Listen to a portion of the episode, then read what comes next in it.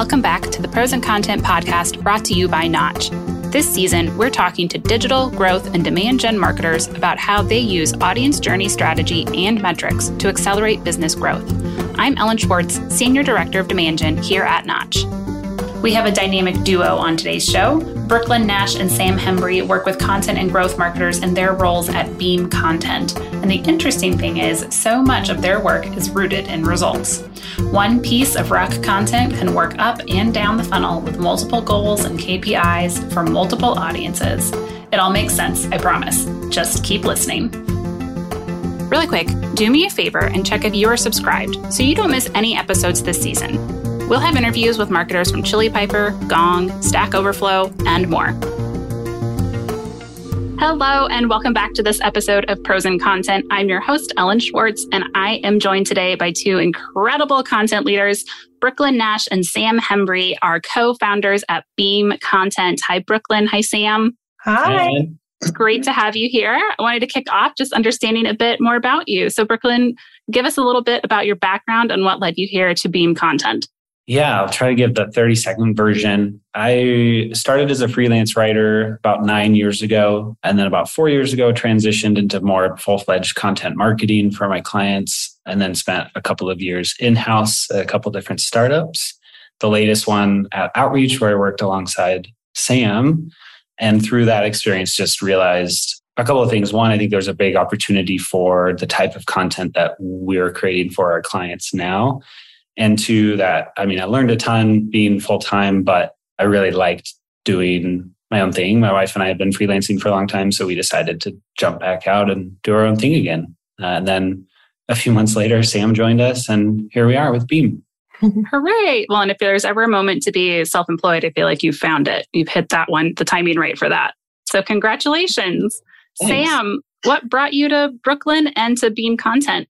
Yeah. So I'm Sam, and I got my start in marketing at Outreach three years ago as like a growth associate. And I started with a heavy focus on social media, started running our podcast, and eventually like moved from content production of all sorts to more of like overseeing all the content channels, like virtual events, email, blog, and social. And I've always loved, like, been a part of social media stuff, whether that's like running, you know, LinkedIn takeovers or whatever. And yeah, that's where I met Brooklin. And so it was really exciting when Brooklin and Becca reached out like in January of this year. And yeah, it brought me on board to like be the creative person who does our social media strategy for our clients and the other creative offerings. So it's been a lot of fun. All the stuff we're not good at. It's nice to find someone with complementary skills, right? That's the case no matter where you work. So that's incredible. And I wanted to talk a little bit about today, specifically rock content and this idea that you guys have of re not just redistributing it, but repurposing it. And I wanted to phrase it that way because I think you'll see around town that around marketing town that people say repurpose, but what they're actually doing is redistributing. Like someone will create a blog post and they say, well, we'll repurpose it for social, for a video, for something. But what you're saying, and the reason I thought it would be great to talk to you guys, is that you are actually saying a piece of rock content can serve many purposes throughout its life within your funnel. So taking one step back, why don't you outline what you would expect to see when we talk about what is a piece of rock content, and then we'll dive into the actual repurposing of that. I think probably the clearest definition would be how you plan to distribute it and what the purpose of the content is. Because it can be something that lives natively on your website. It can be a P D F. There's a lot of different formats it can take. It can be a guide, a white paper, a point of view, whatever.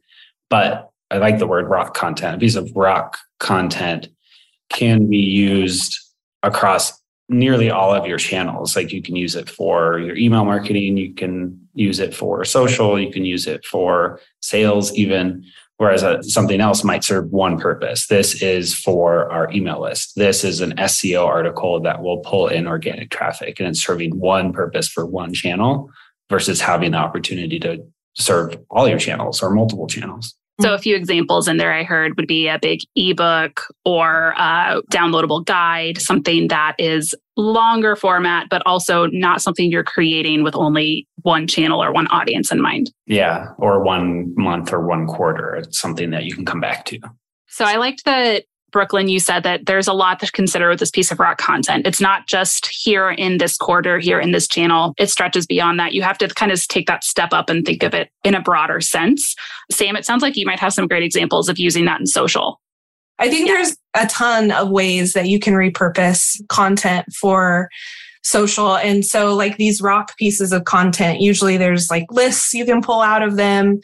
The content starts with an interview. There's video clips that you can pull out of those interviews that can be used in different ways on social. You know, we'll pull quotes from people. Like it's really great when you can give shout outs to the people that are contributing to your content and pulling images and graphics, like seeing how you can basically take the information and present it in a different way that may resonate with people who like to consume things in different formats. So yeah, there's a lot of different ways we like to pull and repurpose that rock content. It's not doing it in a way where it's pointing back to whatever the ebook or guide is. It can stand on its own. So if you're pulling a quote out, that quote can stand on its own. If you're pulling a list, that can stand on its own. So people more at the top of funnel who aren't even necessarily a prospect yet can engage in it in a way that you're becoming a, like an educator, an authority in the space, rather than here's like a summary of the ebook, check out the link in the comments, and then pointing to a, a gated link where you're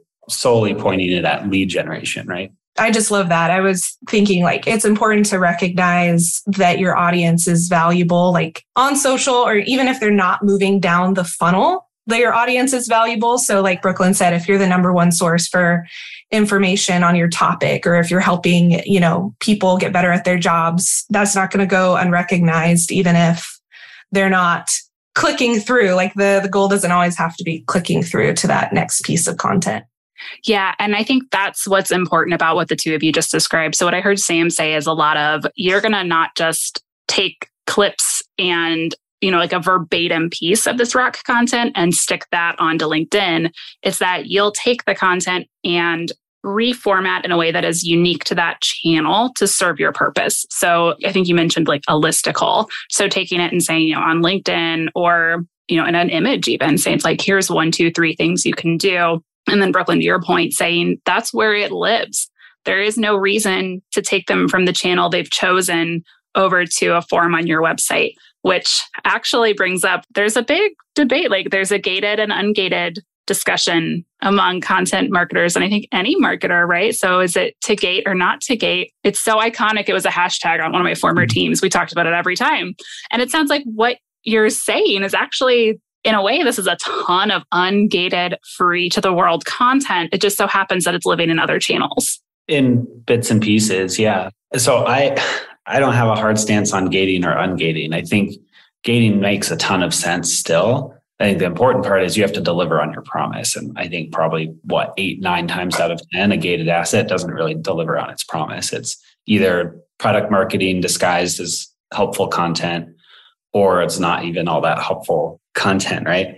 So if you're going to gate, make it worth it and give away a lot of that for free. Like you can still get a lot of like quality leads by gating a longer form asset, but that doesn't mean that you have to hide all of that away. You can still mm-hmm. use it on your other channels, right? I think what I have seen done well is where content by itself is often ungated, but then if there's like templates or something that's more in the weeds, those things will be gated. And I think that's typically a good way to do it. Mm-hmm. A nice way to say, there's a lot of information, but ultimately what we feel is proprietary or what only we could provide, that might be something that they, they you put a gate in front of that. Yeah, I think that can work well. Although I do, I mean, as a buyer or reader or audience member, I do appreciate when things aren't gated. I was going to say, Sam is looking at a little side-eyed at you. I'm not going to lie. No. Another strategy I've seen is like, I don't know if it's to build excitement or whatever, where they like gate for maybe the first week and then it's ungated after the fact. Could be an interesting. Oh, interesting. What kind of data do you feel a marketer would get from that? That's interesting. I haven't seen that. Maybe it's collecting like the initial interest and then unleashing it, I'm I'm not sure. I've also seen yeah. soft dating where like you, the first third or the first chapter is ungated if it's living natively on the site versus a downloadable, right? And then you gate it further down, like what you'd see on, I don't know, New York Times or First Round Review or whatever. Sure. Yeah. Yeah. That too, that kind of tells you that anybody who's made it through that first third is at least the right audience for the rest of it. And so hopefully they would find the value. Yeah. A couple of our clients, that's how we set it up. We'll, we'll mark in the, as early as the Google Doc saying like, this is probably a good place to gate it. That okay. Seems- Both interesting strategies. And I'm sorry to have taken us down such a rabbit hole. We can get a bit back on track, but I think it's all related, right? So you're trying to drive people to your brand. And I think part of this is looking at your brand holistically or your, your product offering holistically and saying there are going to be a lot of places that your audience lives. How can you find them? The other half of this is there are going to be many stages in your funnel that that person might find themselves or that you might find them. So not only can you take this piece of rock content and put it in different channels, you actually have this idea that it can serve different parts of your funnel just by taking the content that you've already created and kind of reframing it or repackaging it. So what does that look like? Yeah, I think the best example is one of our recent projects where we're working with a gifting platform, which primary audience is sales, obviously, but they also do A B M, employee engagement, things like that. And we're running a series of interviews with their customers, but instead of it being a typical customer success story or case study, like here's their problem, here's how this platform stepped in to help, and here are the outcomes. It's more focused on the champion at the company and how they run their playbook, whether it's for employee engagement, their A B M, their biz dev. So we're going a lot more in the weeds with them. And then our client, the platform, is kind of the backdrop and foundation, but not the focal point. The focal point is the guide and the playbook, right? And with that, I think it serves top of funnel because it's educating around the use of gifting and, and unique ways people are using it. It's more middle or bottom of funnel, I should say, because you can use it as a case study still and say like, look, these were the outcomes that they used using our platform. Here's how we partnered with them. And then it's honestly customer marketing too, because you can go they can go to their existing customers and say like, hey, we know you, you're using our platform for this particular use case. You know, here's a playbook on how another one of our customers are running it if you want to try to take it and run with it. So it's not like thinking through customer interview has to be bottom of funnel case study. It's more of like, how can we broaden that perspective a little bit? And we're pulling in the social assets. Like that's what Sam's working on, where we're taking the video clips and the quotes and things like that, where it's those can stand on their own on social. So it's even above whatever comes before top of funnel, like awareness building on the top end.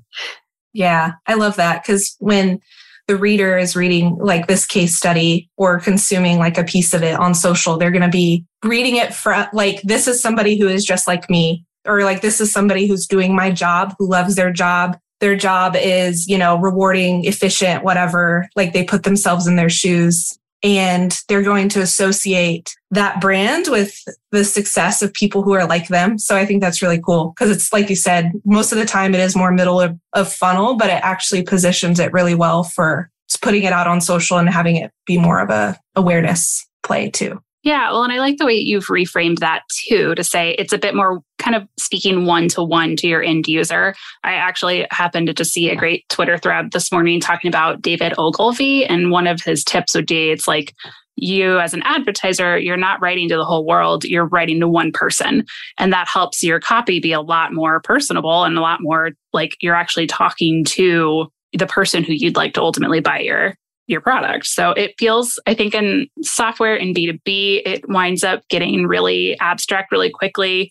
I know I get caught in this idea that I'm talking like on a stage to people to like, you know, like I'm doing a presentation about something instead of how I would just speak like on this podcast, just the two of you and like try to start describing what we solve for, what results you start to see, why that matters then to you in your role. So I think that's all really important to reframe it that way and say there are ways that it's going to matter to someone who's, as you said, like before the funnel, just even looking at trying to understand what they're even doing here versus someone who's figured it out and said, this looks like a good match. I'm writing that one down as some tweet inspiration. Tweet inspiration. I'll try to remember to link to it in the show notes. Yeah, I just saw that. But really cool, you guys. And I think there's a topic that can kind of blend these two things, which is just digging a little bit deeper into social. How are you guys using it? And I would say, you know, without giving away too much, like for yourself, but also for your clients to both create demand, but then capture demand. And I'll just, you know, kind of making it personal again, where it's like, I've been in marketing for about ten years.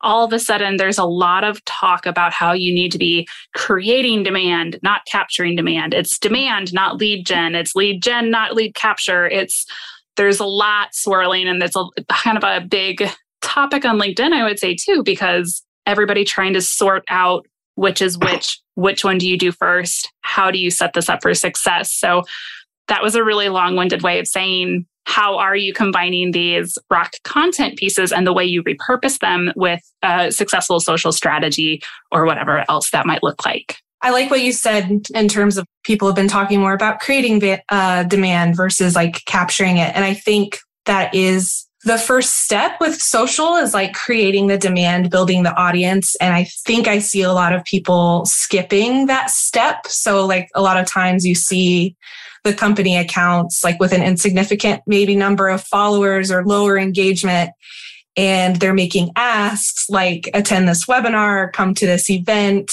take this survey, whatever. And it's falling on deaf ears because they haven't already built that engaged audience that trusts them. And I think it kind of goes back to what we were talking about before of like viewing that audience as valuable, even if they're not jumping down the funnel and creating content that's, or taking that rock content and turning it into these pieces that stand alone on social to sort of build trust with that audience so that you can make asks later. Sure. And I would think too, knowing that your audience is connected, as long as you have the right audience, they're connected to more of the right people. They're going to be talking within industries, they'll be talking within communities. So just because that's not that person might be the right person at the wrong company, they'll help amplify your brand if you're providing a lot of value. Definitely. That, that kind of summarizes our marketing approach too. Like it's not SaaS related because we're a service business, but like for us, it very much has been about creating demand because we're being very hyper-specific about what we do and what we don't do and who we work with and who we don't work with and why we're doing what we're doing. And that, like, in making that shift a couple of months ago, I think our sales conversations have started to change because we're, by the time we get on a call with somebody and we're saying what we do and how we work, and they're like, this is like, basically, this is what I was looking for. And I didn't even realize this is what I was looking for. So just that right. differentiation is what's helped. And the reason I'm saying this, and I'm not trying to just toot our own horn, but you saying like the referral piece has been key because there's tons of people who engage with our content on social that are not going to become clients. But when they are connected with somebody who is, they end up referring them our way if they hear something that matches what they know we do. If it's interview-based, if they're looking for help with LinkedIn, if they're talking about how boring the content their current agency or freelance writer is, is what they're working on for them. Like they're like, oh, maybe you should go talk to Beam. And it's been, I don't know, it's just been really fun to see that over the last couple of months. That's really fun. Congrats on that success. And I do think too that a lot of listeners would understand that a referral is worth far more than, you know, the ten thousand of the wrong people on LinkedIn. So, but I also wanted to point out to you what you described those, even in going through that own exercise of being hyper specific for your audience, is what a lot of people would do with an I C P. It's saying, is my product addressable to the entire market? Yes, of course. Obviously, I work at Notch and I think everybody should have Notch. It turns out, you know, like my sister doesn't work in marketing. She probably doesn't need it. So then like really just saying, all right, well, that's not the right person. That's not the right person. The right person looks like this. Mm-hmm. And that's exactly who we want to talk to. It's a hard exercise then to start saying no to people who come in. But it sounds like what you're describing is that it's worth it. It's worthwhile to say, this is the result. More valuable discussions with your sales team. Yep, that's exactly it. I know it's off base of like what our original conversation was, but that was, I mean, we spent what, two months, Sam, going through those exercises before we ever wrote a mm-hmm. single line of copy for the website or created the deck, was like literally going ten levels deep on who our ideal customer is, what our deal breakers are. So when we, we know when we're, when it's time to say no, like what our core offer is. And it's just been super beneficial. Yeah, I think it can be scary at first, especially if you're coming, you guys are building from the ground up to say where like pretty much any client is an increase in clients and this is great. Whereas if we're looking more for, you need to pivot your T A M or you need to pivot your I C P or your personas, whoever it is that you're targeting, it's really hard to scale back and see that those lead gen numbers are going to drop or that your form fill outs might drop. Like something that like there's going to be that initial drop off the cliff in your metrics. But in the long game, it's worth that. It's because you know that you'll be talking to the right people. So yeah. Off topic, schmoff topic, we're talking about everything here. And it does kind of come full circle because if you do that as a SaaS brand, like you mentioned earlier, Ellen, you're going to have higher conversions by the time that comes to fruition, right? Because you're taking the time to ask, what is my ideal audience actually asking and what do they want to know? So then you don't fall into the trap of writing an S E O article up with, that somebody's asking about particular question about Facebook advertising and you're starting the article by saying like, what is Facebook advertising? That's like not questions your audience is even asking. So why are you taking the time to answer it? Like it's actually getting in the weeds with the questions your ideal buyers are actually asking and the information that they need. I like that a lot too. It's understanding also the level that your customer's at. They don't need the basics. They need your answer. Yeah, for sure. There, there, awesome. There is one example, Sam, I think I might need you to fill in the gaps on this because I'm not remembering the, the company, but they had all these ungated, going back to gating versus ungating, ungated, really in-depth guides, like we're talking thirty, forty pages, but it wasn't fluff. It was very much like, here's your tactical guide to X Y Z. Just went really in-depth. And they pulled snippets or sometimes almost full guest posts from articles that guest writers had written for their blog into the long form asset. So number one, they were getting hyper specific about the content they were creating. And number two, they were repurposing, going back to repurposing the, the content that they already had up. And they were bringing personality into the content along the way because it was saying, look, these aren't our words. This is this C E O and co-founder at this advertising agency and her one, two, three on how to do X, Y, Z. So it's just by connecting the dots a little bit more with the content that you're creating and getting specific about what you're creating and why and for who, you're just going to end up with a lot more content, or a lot better content, I should say. Sometimes both. I think the discussion mm-hmm. of more versus better is a great topic for the next podcast we have you guys on. Yeah. But thank you so much, you guys. I think this has been a really good conversation. It's really helpful to hear about kind of the differences in distribution versus gated versus repurposing. I think it's been really helpful. So thank you for that. And I'm wrapping up because we've come to the lightning round. Do you feel like you're ready for these? I, t- I told Sam before that I always freeze up on lightning rounds for some reason. I'm like, uh, I don't know. Oh, okay. I sent them ahead of time, you guys. They were fun questions. All right. Well, hopefully you don't freeze. And if you do, you can toss it back and forth to each other. We're going to make it through this. The first question, though, it might be a little scary, is what keeps you up at night as you do your job? I think and this would, for me, be as a marketer, but I know it's somewhat different for you as co-founders. Well, this is not probably like the typical, I don't know. This it's a very literal answer. I was thinking when something big is launching the next day, which, you know, maybe it feels like whenever there's like a fun campaign going out or something, I'm always just like the one, like nervous, excited, and just like running through all the, the possibilities of like what could happen or whatever. Yeah, it's like first day of school vibes. Yeah, exactly. It's cool vibes. Yeah. Brooklin, anything I mean, for you? Kind of a cop-out, but I feel like I've tweeted this before, like, especially as a marketer, I literally nothing. Like this is B two B marketing. Like nothing is an emergency. It's really fun, but like we're not talking about like life or death situations here. So like we're having a, a ton of fun, like building the team. So as long as like our team is taken care of, I'm sleeping just fine. Good. That seems like it's a, a solid indication that you've got a good business going too. If you're not even as a co-founder, and the, you're counting your business in months right now, aren't you? Yeah, two month three now. Okay, so well done you. I think that's a sign of success. I will say one of my favorite lessons from like my very first big girl job, I will give a shout out to my former coworker, Brian Shepard. So we were working at a uh, nonprofit that did a lot of events in schools. And so balloons were actually a critical part of events. And we were the keepers of the balloons as the marketers. We ran out and you would have thought that it was life or death. And he's a very quiet guy. We shared an office at the time. Someone had come in talking about how there are no more balloons. And I apologized and they left. And he just slowly turned around and said, "It's just balloons. No one's shooting at us." And I feel like it's that what you said. It's nice that because we're in this particular business, for the most part, you can say, you can take a breath before something becomes a crisis and say, can this wait? Can we do this right? Instead of it truly needing to be, you know, C N N news ticker, literally put this out right now.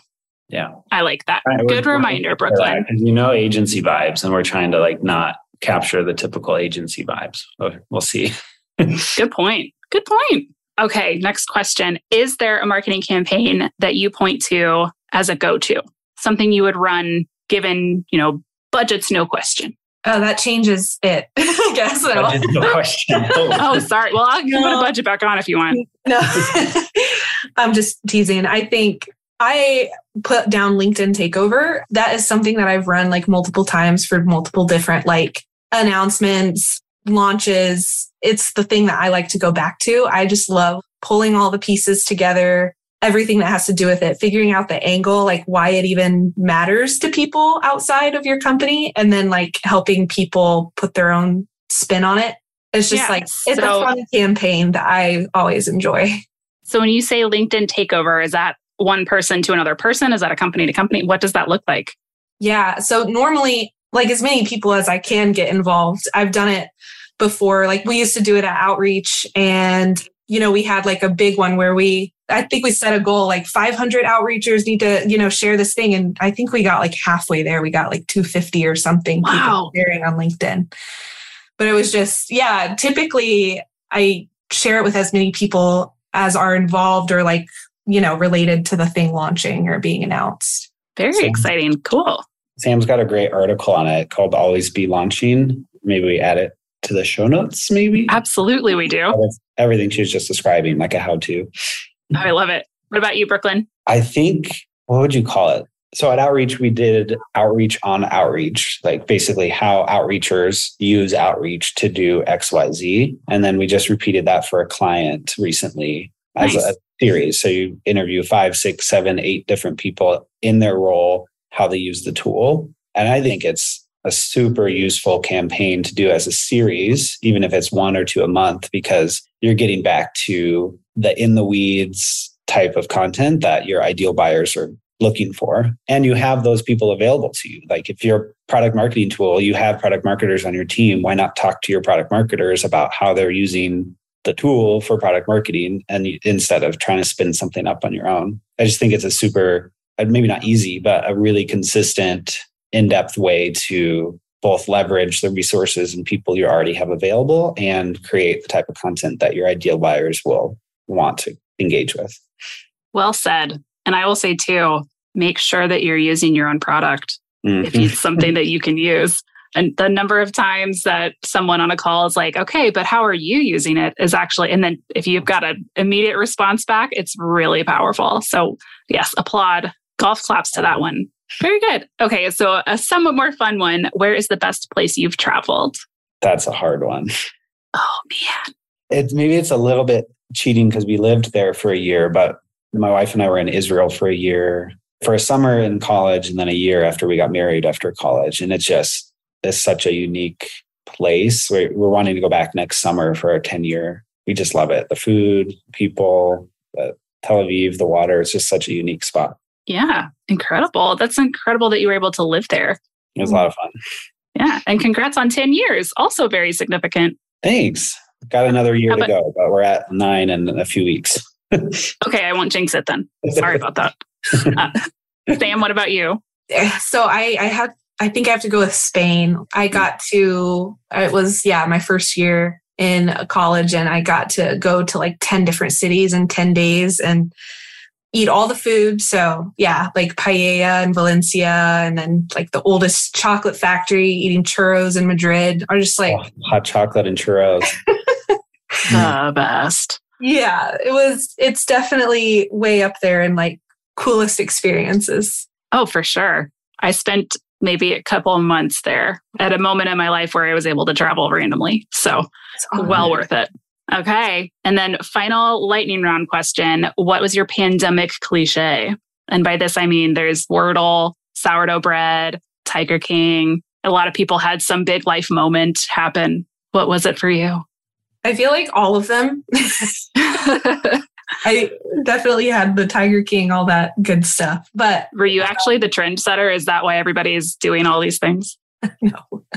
uh, but banana bread is a staple in my house now. Like that was the thing that didn't go away. Now I just like, I pretty much almost always have banana bread muffins or something. Is there a recipe that you is like your go-to, or have you at this point like fiddled with a recipe so much that it's yours? I have like one that I remember that I just... Yeah.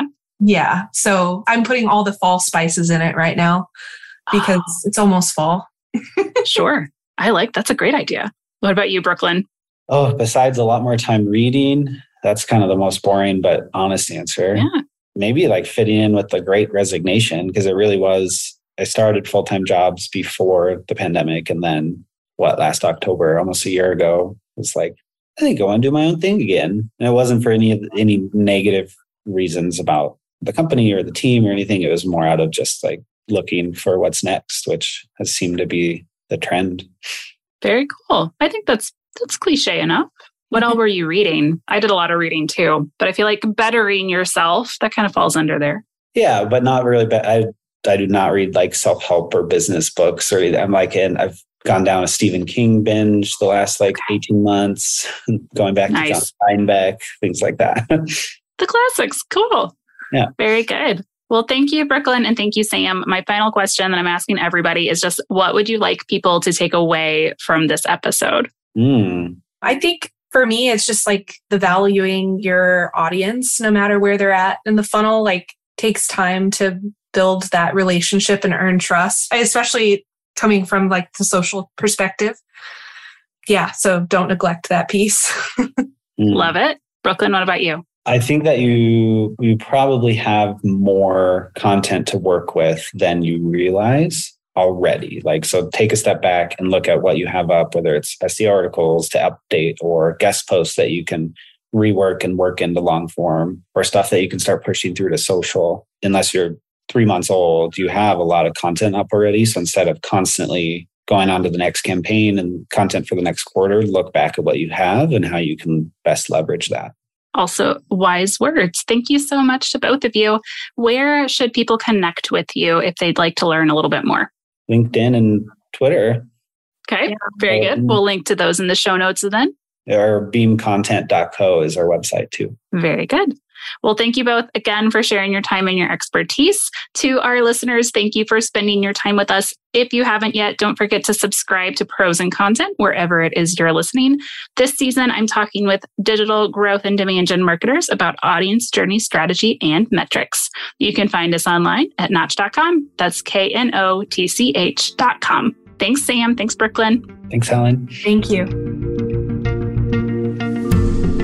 Thanks for listening to Pros and Content. Don't forget to subscribe if you found this episode informative.